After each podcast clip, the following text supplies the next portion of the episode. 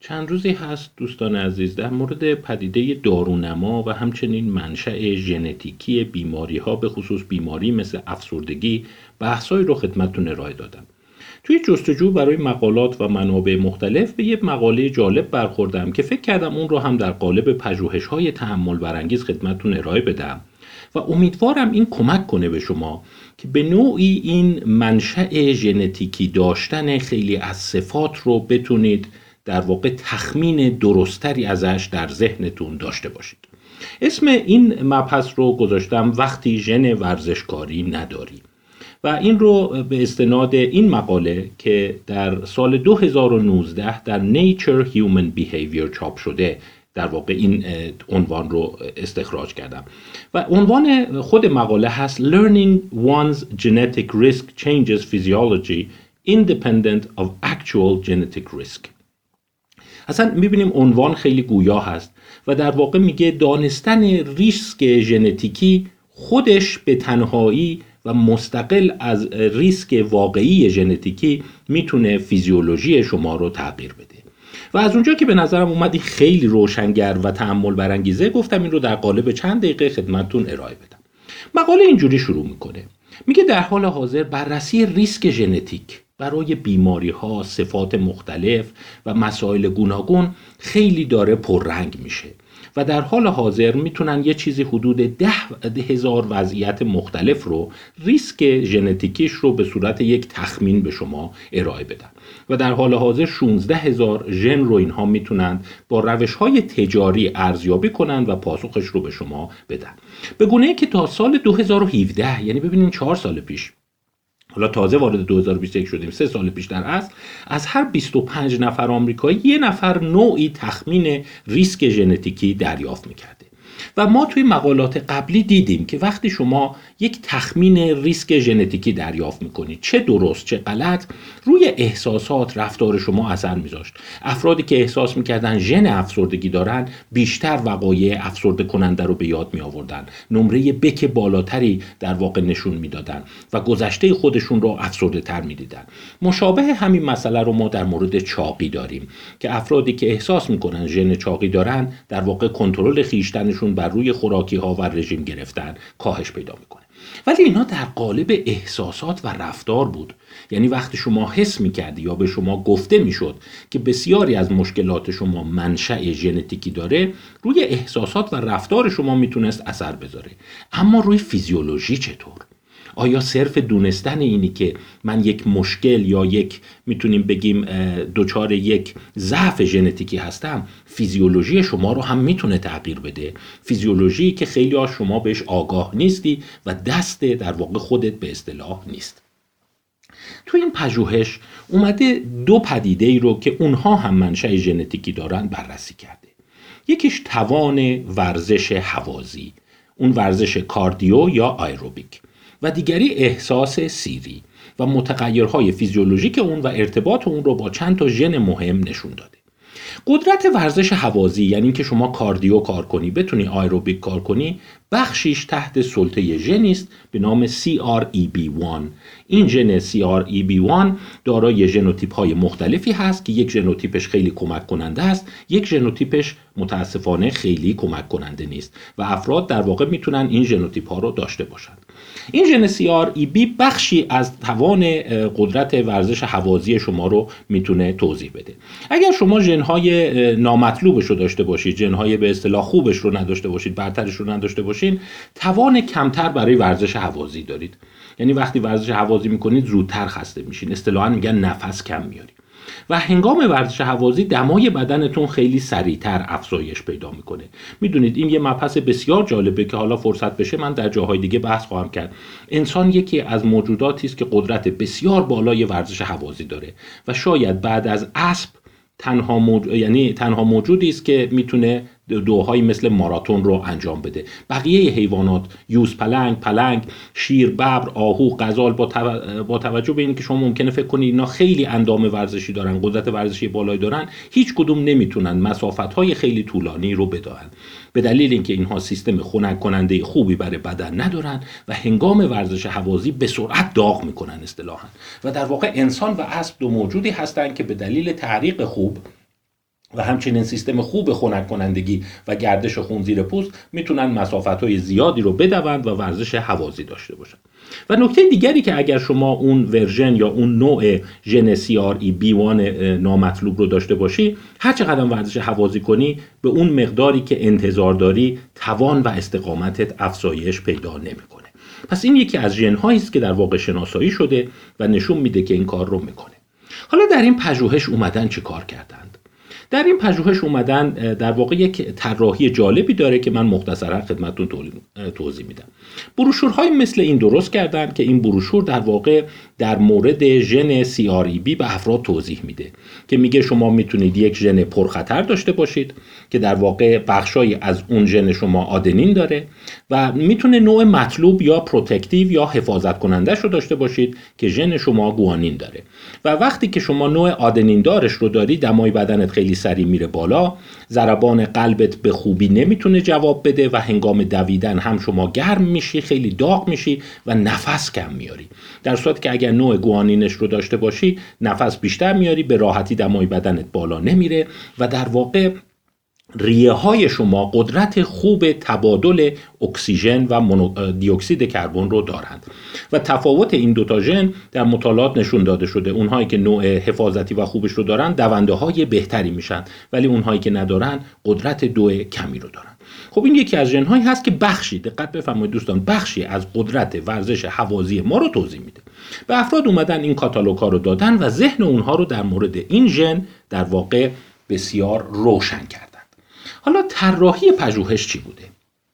ابتدا از افراد آوردن در واقع بعد از اینکه اینا این آگاهی و اطلاعات و اینا رو داشتن از اینها دی ای استخراج کردند و نوع ژن سیاری بی اینها رو پیدا کردند بعد از افراد خواستند فعالیت ورزشی آیروبیک انجام بده. این یک تا سه هفته طول کشیده تا ژن رو استخراج بکنن و نتیجهش حاضر بشه.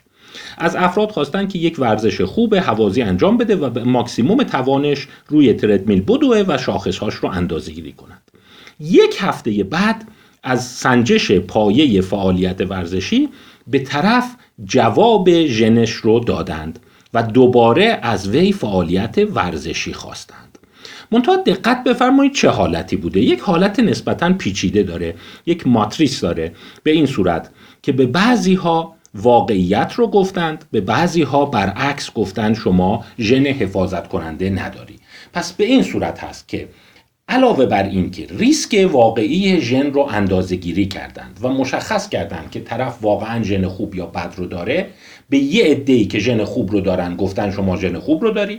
به یه عده‌ای که ژن خوب رو دارن گفتن شما ژن بد داری. به یه عده‌ای که ژن بد داشتن گفتن شما ژن خوبش رو تو این مورد داری. و به یه عده‌ای که ژن بد داشتن رو همون گفتن ژن بدش رو یاد دارید. یعنی چهار حالت مختلف رو میشه در نظر گرفت. واقع در اصل در دو ژن خوب و بد رو یک حالت متوسط و مادریت هم حساب کردن. ولی بعدا تو تحلیل داده ها شما می‌تونید چهار حالت در نظر بگیری. آدمی که حس می‌کنه ژن خوب داره و واقعا ژن خوب داره. تو این زمینه آدمی که ژن خوب نداشته ژن پرخطر داشته و در واقع بهش همونو گفتند و یه عده‌ای که برعکس این بوده. و بعد اومدن از این افراد خواستن دوباره روی تردمیل بدوند. و سرانجام که داستان تموم شده واقعیت پژوهش رو به افراد گفتن و هر کسی از واقعیت ژن خودش اطلاع پیدا کرده خب نتیجه جالبه. این قسمت که شما در اسلاید 212 می‌بینی این خیلی هنوز چیز جدیدی نیست. این احساسات افراد و باورهاشون و اون احساس درونیشونه. که تو خیلی از پژوهش هم دیدیم. وقتی به افراد میگن شما ژنت در معرض خطره یا شما اون ژن نامطلوب رو داری خب یه مقدار مسترب میشن و یه مقدار حس می‌کنن کنترلشون روی وقایع کمه. و این افرادی هم که بهشون گفتن که خب شما ژن پرخطر در زمینه ورزش رو داری احساس کردن ورزش حوازی براشون خوب نیست. احساس بدی داشتن تنگی نفس داشتن احساس ریسک داشتن. نگرانیشون هنگام ورزش حوازی بیشتر شده و حس کردن که مثل بقیه خوب نمی‌تونن بدون. تا اینجای کار چیز جدیدی نیست. چون گفتیم احساس ها و باورها خیلی تحت تاثیر اون که شما فکر کنی ژنش رو داری یا نه قرار می‌گیری. اما جای قشنگ پژوهش اینه. گفتن بیایم شاخص های فیزیولوژیک رو بسنجیم.